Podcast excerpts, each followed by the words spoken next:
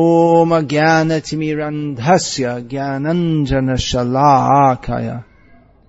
चक्षुरुन्मीलितं येन तस्मै श्रीगुरवे नमः In the beginning of this Bhagavatam, it has been stated, Bhagavat Tattva Vijnanam Mukta Sangasya Jayate. By understanding this scientific knowledge of God, one can be liberated from material contamination. Bhagavat Tattva Vijnanam. Bhagavat means of God in relationship with the Supreme Personality of Godhead. Tattva means the different truths, philosophical understandings, and Vijnana means scientific. Tattva, that means philosophical understandings, but not in exactly the same sense that philosophy is understood in the modern world. Philosophy in the modern world is generally understood to be something that uh, someone looks at the world from a particular perspective and makes some speculations and gives his theory. And so many different people are giving their different theories. But philosophy we find in Sanskrit language. So it is a darshan, sarvadarshan, tattva darshan, meaning to see things as they are, as they are, just to see, to understand. Other words are there also. Matam, vadam, means opinion or what someone says, but that is not the same as darshan. Within darshan there is also the ultimate point, siddhanta. After going through all the different points, one comes to the ultimate conclusion of understanding. So the Srimad Bhagavatam gives the actual facts to see things as they are, to see, to understand things as they are. Vedic literatures give us the vision, Shastra Chakshu, Pashanti Jnana Chakshusha. In the Gita, Lord Krishna says, this subject of transmigration of the soul. Who can understand? There may be different theories. Just like Bhakti Charu Maharaj was telling me. Some years ago, he was invited to an international conference on reincarnation. And different people there had different ideas. Even Dalai Lama was there. But uh, he said, because I just gave the presentation, it's given in Gita and Bhagavatam, because this factual scientific knowledge, this, just like we see in this verse, is described how the soul is carried on the subtle body, and according to the subtle body, one gets one body after another after another. Even we find nowadays, people are coming to accept the idea of reincarnation. Just gradually, people are coming to accept it here in the Western world.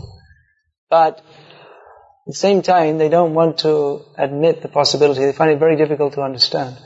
How could I become less than a human being? Transmigration must be from human body to human body. There's so much identifying with the body that they're thinking I could only become a human that I, many years ago I read there was some survey in Italy, they asked different people that uh, if you had to come back in the next life, would you would you rather be a horse or something? And I think, I think many people, some people put snake, and a few people wrote, could I could, could I become a human being? Is it possible to come back like that?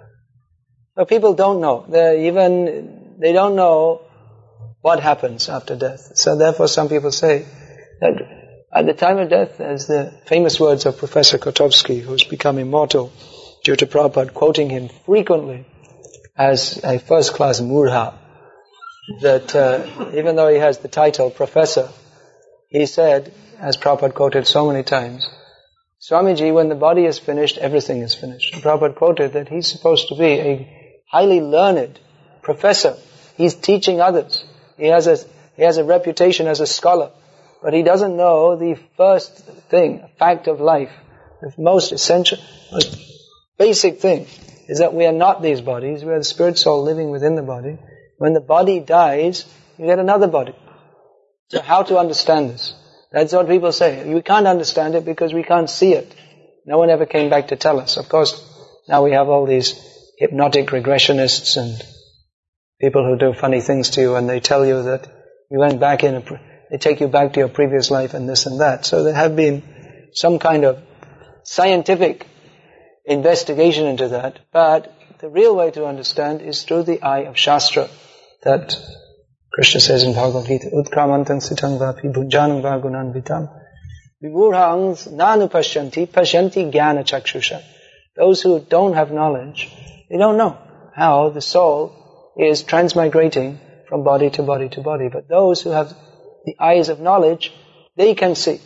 You can see through the eye of knowledge. What is the eye of knowledge? Knowledge is given by Krishna. That is the best knowledge, that which is given by Krishna and which is given in the Vedic literatures. Just like once in Sweden, one Indian doctor, was he doctor? I think he was in the United Nations. No, he's a doctor. so he asked Prabhupada, what is the proof of the existence of the soul? Now this so-called rationalists, they think this is a great question which we're really going to catch because you can't prove it. We're going to catch you. Prabhupada said the proof is that Krishna says in the Bhagavad Gita. That is the proof. And actually that is the fact, because that is the topmost evidence. You may bring out your telescopes and microscopes and so many different scopes for measuring so many different things. But uh, what Krishna says, that is ultimately the best evidence. Because we've seen in science, so-called science, that even people make calculations, discoveries, and after some time they say, no, it's out of date. What we, what we, they have so much faith in the system of seeing. We will measure by seeing. We'll take some machine which will enhance our power of seeing, telescope or microscope. Or seeing by the eyes and the other senses are there also for measuring, hearing, tasting, touching, smelling. So using the senses and developing machines, they enhance the borders of their knowledge. But the problem is that they always find out that whatever is supposed to be knowledge, actually they find out by more investigation that what they thought was right was actually wrong. Just like a few years ago, this spacecraft, so we are told, went outside our solar system and they took photos. And then the head of NASA, who was in charge of this, the head astrophysicist or whatever, he said that after seeing all these photos, all our concepts of astronomy will have to be changed. That means that whatever they taught in the university before was all wrong. And people, everyone, that means everyone who has a PhD or MSc in astronomy, whatever they had before was all wrong. There's, they're the teachers, and whatever they are teaching is all wrong because they found new pictures which show that whatever they thought before was wrong. But the problem is that after some time, they'll do some more research, and they'll find out that what they thought was right before was also wrong, because this is always going on. And then they'll say, now we have, we're increasing our understanding of the universe. We're, we're making progress in knowledge. But to go from one wrong position to another wrong position doesn't mean you're increasing in knowledge. It simply, simply means you're moving from one stance of ignorance to another stance of ignorance. So what Prabhupada writes here in the purport is that since modern scientists and philosophers are too materialistic and since their knowledge is taken away, away by the illusory energy, they cannot exp- explain how the gross body is changing. That is the effect of Maya Shakti. That one cannot understand things clearly as they are. Even though one has great faith in his own abilities to understand thing, things, his perception of reality is limited by the illusory energy called Maya. This is a great mistake in modern society that they think that science can explain everything because science has created some space rockets and computers and motor cars and uh, different fertilizers and pesticides and so many things are there which are considered to be acts of progress. But this doesn't mean that because by the grace of Krishna, who is actually giving them the intelligence how to do this, they're able to invent a few things doesn't mean that they're able to give an ultimate paradigm of reality. That they can't explain how the universe is going on. Even so many things, uh, even very basic things. I was speaking to, this is uh, maybe two years ago now, this one point struck me. I was speaking to one neurosurgeon, which is uh, it's quite a job, opening up people's brains and uh, fiddling around with them. Jai Jai Sri Sri Radhananda Mishra. But he said that uh, neurologists, we, we, think, we, we don't actually understand how the brain is working. We have some very, we know that if we adjust this and adjust this, if someone has a disease, we cut it out and this and that, we can do something. But actually how the brain is functioning, we don't really understand. And he said we have maximum 20% knowledge of how the brain is working. So, how much knowledge do we actually have? We see that scientists, they are searching after a unified field theory to explain everything. They want to put some formula, mathematical formula, which will explain everything in the universe, bringing all the scientific formulas together. But they can't do that. They cannot do that because of avang manasa gochara, that absolute truth which is sustaining everything, is not under the law of physics. Is not under the law of mathematics. Just like Krishna, we see, when he personally came, he is uh, that devotee is yasya linge uh, param brahma. That the supreme absolute truth is playing as a child in the courtyard of Nanda Maharaj. Now, how are you going to explain that?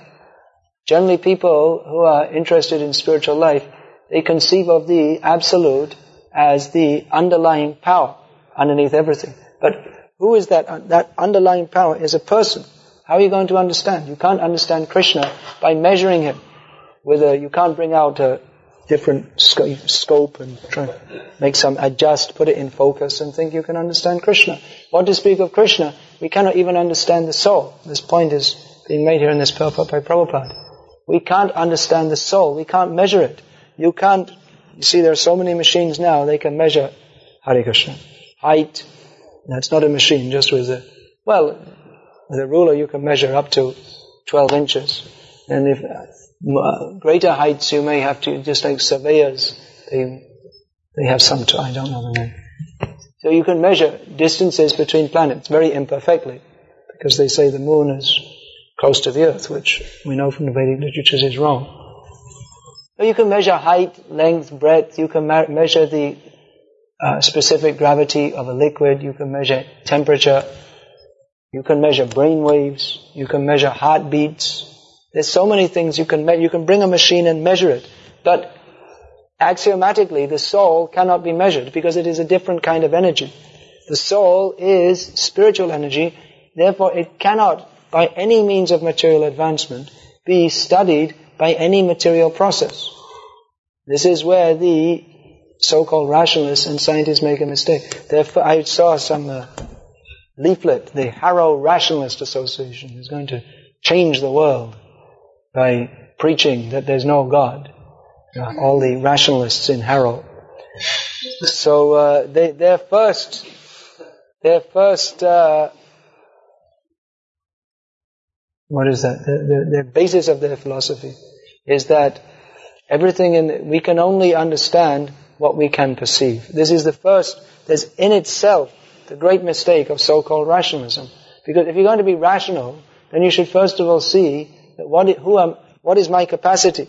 How much can I see? What is my ability to see anyway? And even if I see, what do I understand?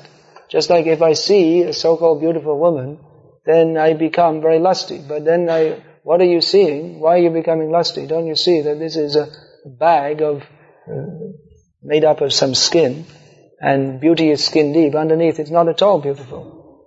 And, so that's not rational. Uh, if you say, I will be rational, why don't you rationally see that our capacity to see, touch, taste, smell, feel, all these, they're very limited. Uh, and my intelligence to understand that is also limited.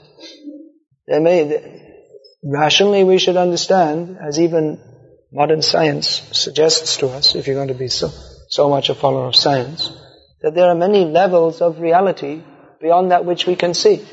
Previously people, they, they didn't understand gravity, electricity, radio waves. They didn't understand this. Now you understand. So why don't you consider that there may be many, many other things which we don't understand. That you can't see, touch, taste, smell, hear or feel. Why don't you accept that? Uh, then uh, why will you rule out the possibility of there being soul, another kind of energy which you have no idea of whatsoever? Why do you think that you've reached the borders of knowledge? Because you can't see the soul, because you can't perceive the soul with your eyes, then why do you presume it doesn't exist? Even in science, there are so many things which you can't see. There's so many, you want to speak of, say, the mind, subatomic particles, you can't see them but it is accepted that they exist. Uh, why? Because by the process of anuman, of uh, informed guesswork, you can't see the subatomic particles, but by their effect, by their action. You make an experiment and you see that yes, therefore we presume subatomic particles exist. So similarly the soul, why don't we take this as a hypothesis? The soul, uh, we, we have this as a hypothesis, that the body is going on, the body is alive, the body grows on the basis of the soul, which is another kind of energy. And when the soul leaves the body, it doesn't grow. It, it dies. As Prabhupada gave that example, that two babies may be born at the same time in the hospital. One is stillborn, the other is live-born.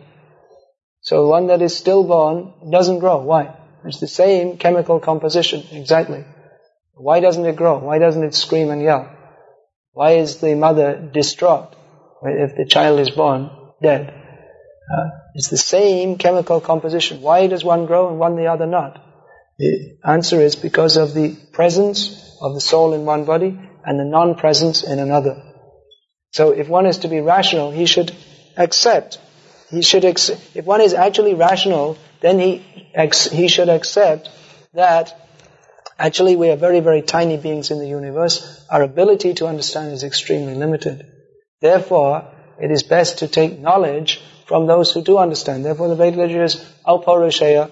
They are not produced by a person who is under the laws of material nature, who is subject to four defects, cheating from imperfect senses, illusion, makes mistakes, and has the cheating propensity. Uh, this is a different kind of knowledge, realized knowledge.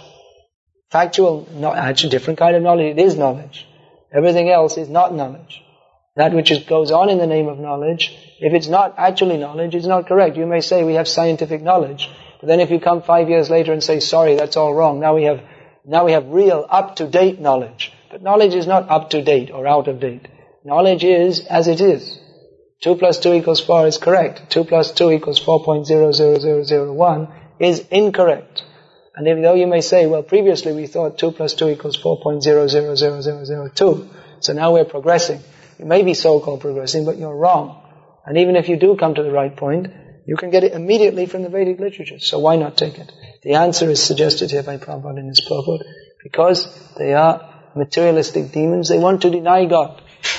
They want to deny, why don't you take it as a hypothesis? It's a very good hypothesis. You can't explain life. No one in the university can explain actually what is life. What is the reason that the child, one child grows and the stillborn child doesn't? There's no scientific, re- according to your science, there's no such reason. Why don't you take this as a hypothesis? Because the soul is present. And when the soul leaves, then the body continues to grow, the body dies. The body continues to have any function. So it's a very good theory, and uh, all the data fit the hypothesis, therefore it can be accepted. But because people are sinful, they want to deny the existence of God and the soul. Because they want to go on. Bhasma bhutasya dehasya king puna agamano that we want to say that we should simply enjoy it. The body is temporary. Uh, when, it, when the body is finished, everything is finished. So we should enjoy now. Eat ghee. Somehow or other, enjoy life. Because the body will be burned and everything is finished. Professor Kotovsky wasn't the founder of the school of uh, when the body is finished, everything is finished. Charvak, Muni, he, long time ago, he gave the same idea. Eat ghee now. Eat, enjoy while you can, because you'll be dead and finished. So these points Prabhupada has discussed elaborately, and here we see in the Srimad Bhagavatam, it's discussed elaborately, in detail. What is the difference between the body and the soul? First thing to be understood in spiritual life. It's the first thing to be understood, and not only is it the first thing, but we should go on understand, trying to understand it, regularly discussing, because we have very strong attachment to the body. Because we've been attached to different bodies in 8,400,000 species of life since time immemorial. It is our practice. Actually, our nature is to be the servant of Krishna. But due to forgetting Krishna since time immemorial, we are now so much accustomed to identify with bodies that we find it very difficult to understand. I am not this body, even though theoretically we understand it, still we're attached to the body, we're attached to the mind. Therefore, we need to hear regularly, again and again and again, these points of understanding, these points of knowledge. We may say Krishna conscious philosophy, it's Krishna conscious philosophy, it's fact that we are not this body, we're the soul within the body, Krishna is the Supreme Soul, the Supreme Personality of Godhead. He is not impersonal. We are all His servants. Therefore, our duty is to serve Him. And if we serve Him, we come to factually realize we're not this body, and we become purified and we become qualified to go back to Godhead, to live in the abode of Krishna. This is the purpose of human life. So these points are being, this basic point, we are not this body, is being explained elaborately by Narad Muni. He's not just telling you're not this body, but elaborately he's explaining how we're traveling from body to body to body. Scientific understanding. So these points we should discuss regularly. We are not this body. We're preaching to others and among ourselves also. We should discuss this. It makes life very nice. When we understand we're not this body, then when it's too hot, too cold. This in the beginning of Gita, Krishna explains. He explains, first of all, to Arjuna, you're not this body. The body uh, that goes through different changes. Dehino kaumaram yovanam jara,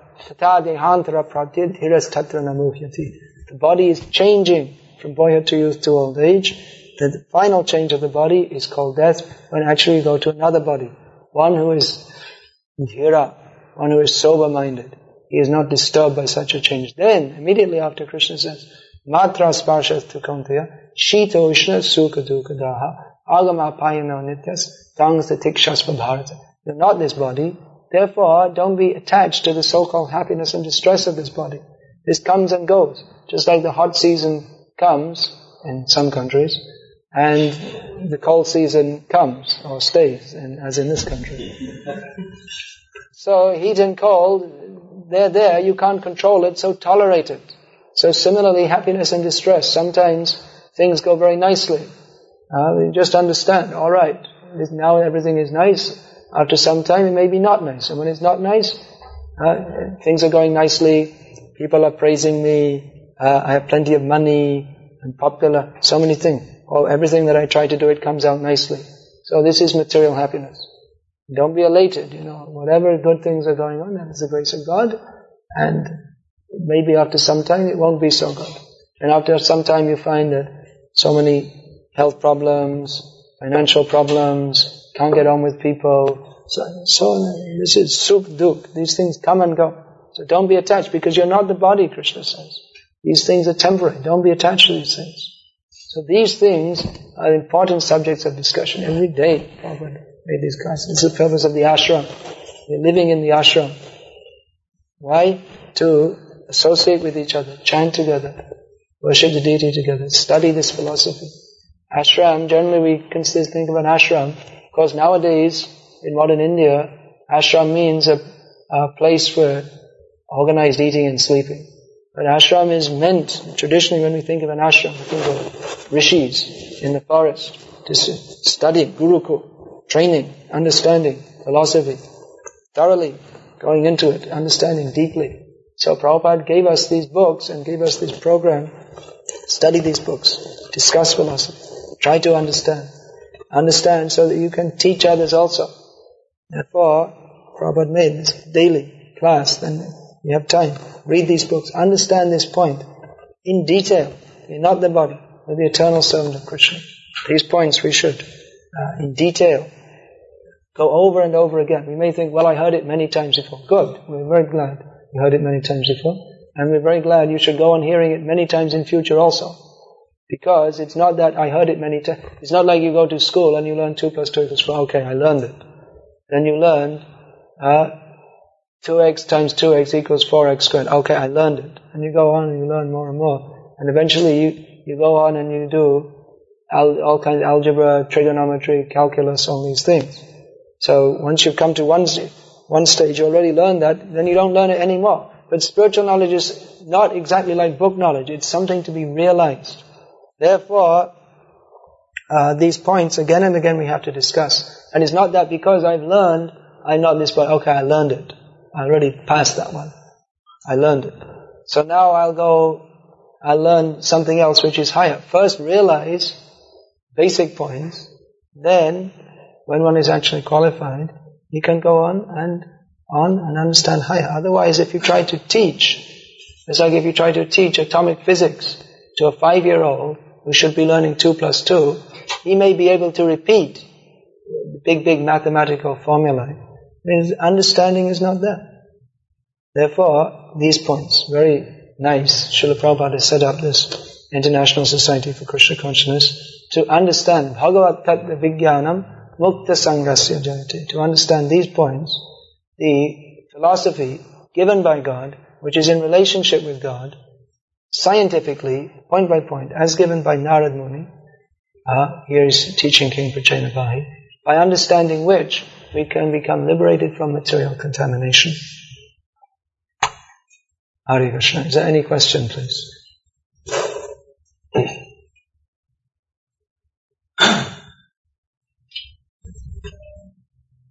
While she was for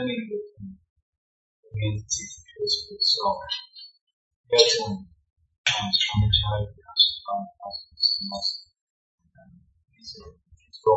social skill in order to act properly in one's social position, one has to so how is it by acting social material identity? Yeah. One has to act within a social role. Brahmachari, Grihastha, Brahmana, Kshatriya, Vaishya.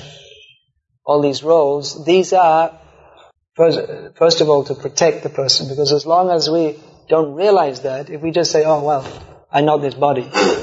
And then, uh, okay, we're not this body, therefore, we all know we're not the body, therefore the sexes intermingle without any restriction. We're not this body. But you'll, you'll end up acting on the bodily platform because the realization isn't there. Therefore, the varnas and ashrams, they are practical arrangement by which uh, this, the social organization is there so that we are protected from our lack of realization.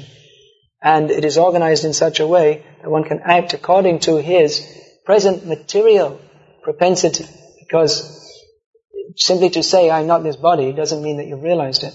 We have material propensities. So therefore, this Varnashram system is arranged that we can act according to our material propensity, protected by social restrictions, uh, and at the same time cultivate spiritual knowledge by which we come to understand our pure spiritual identity. So even though one is acting as Brahmana, Kshatriya, Brahmachari, Grihini, whatever it may be, uh, at the same time, he's cultivating that knowledge that I'm not this body. He knows I'm not this body, I'm pure spirit soul. At the same time, he knows I now am Brahmachari, Grihastha, whatever it may be. I have to act in this way for my ultimate purification. We have to think that we're Grihastha Brahmachari. Yes, we have to. But we also have to think, I'm not this body, I'm pure spirit soul. That identification is our root, our, our basic identification. And thinking, yes, I'm a brahmachari, I have to act like this. Grihastha, I have to act like this. We act like that, but understanding that these, this situation is temporary. My basic identification is that I'm spirit soul. But because I haven't realized that fully, therefore I have to act in this way. Or even if someone has realized it fully, he'll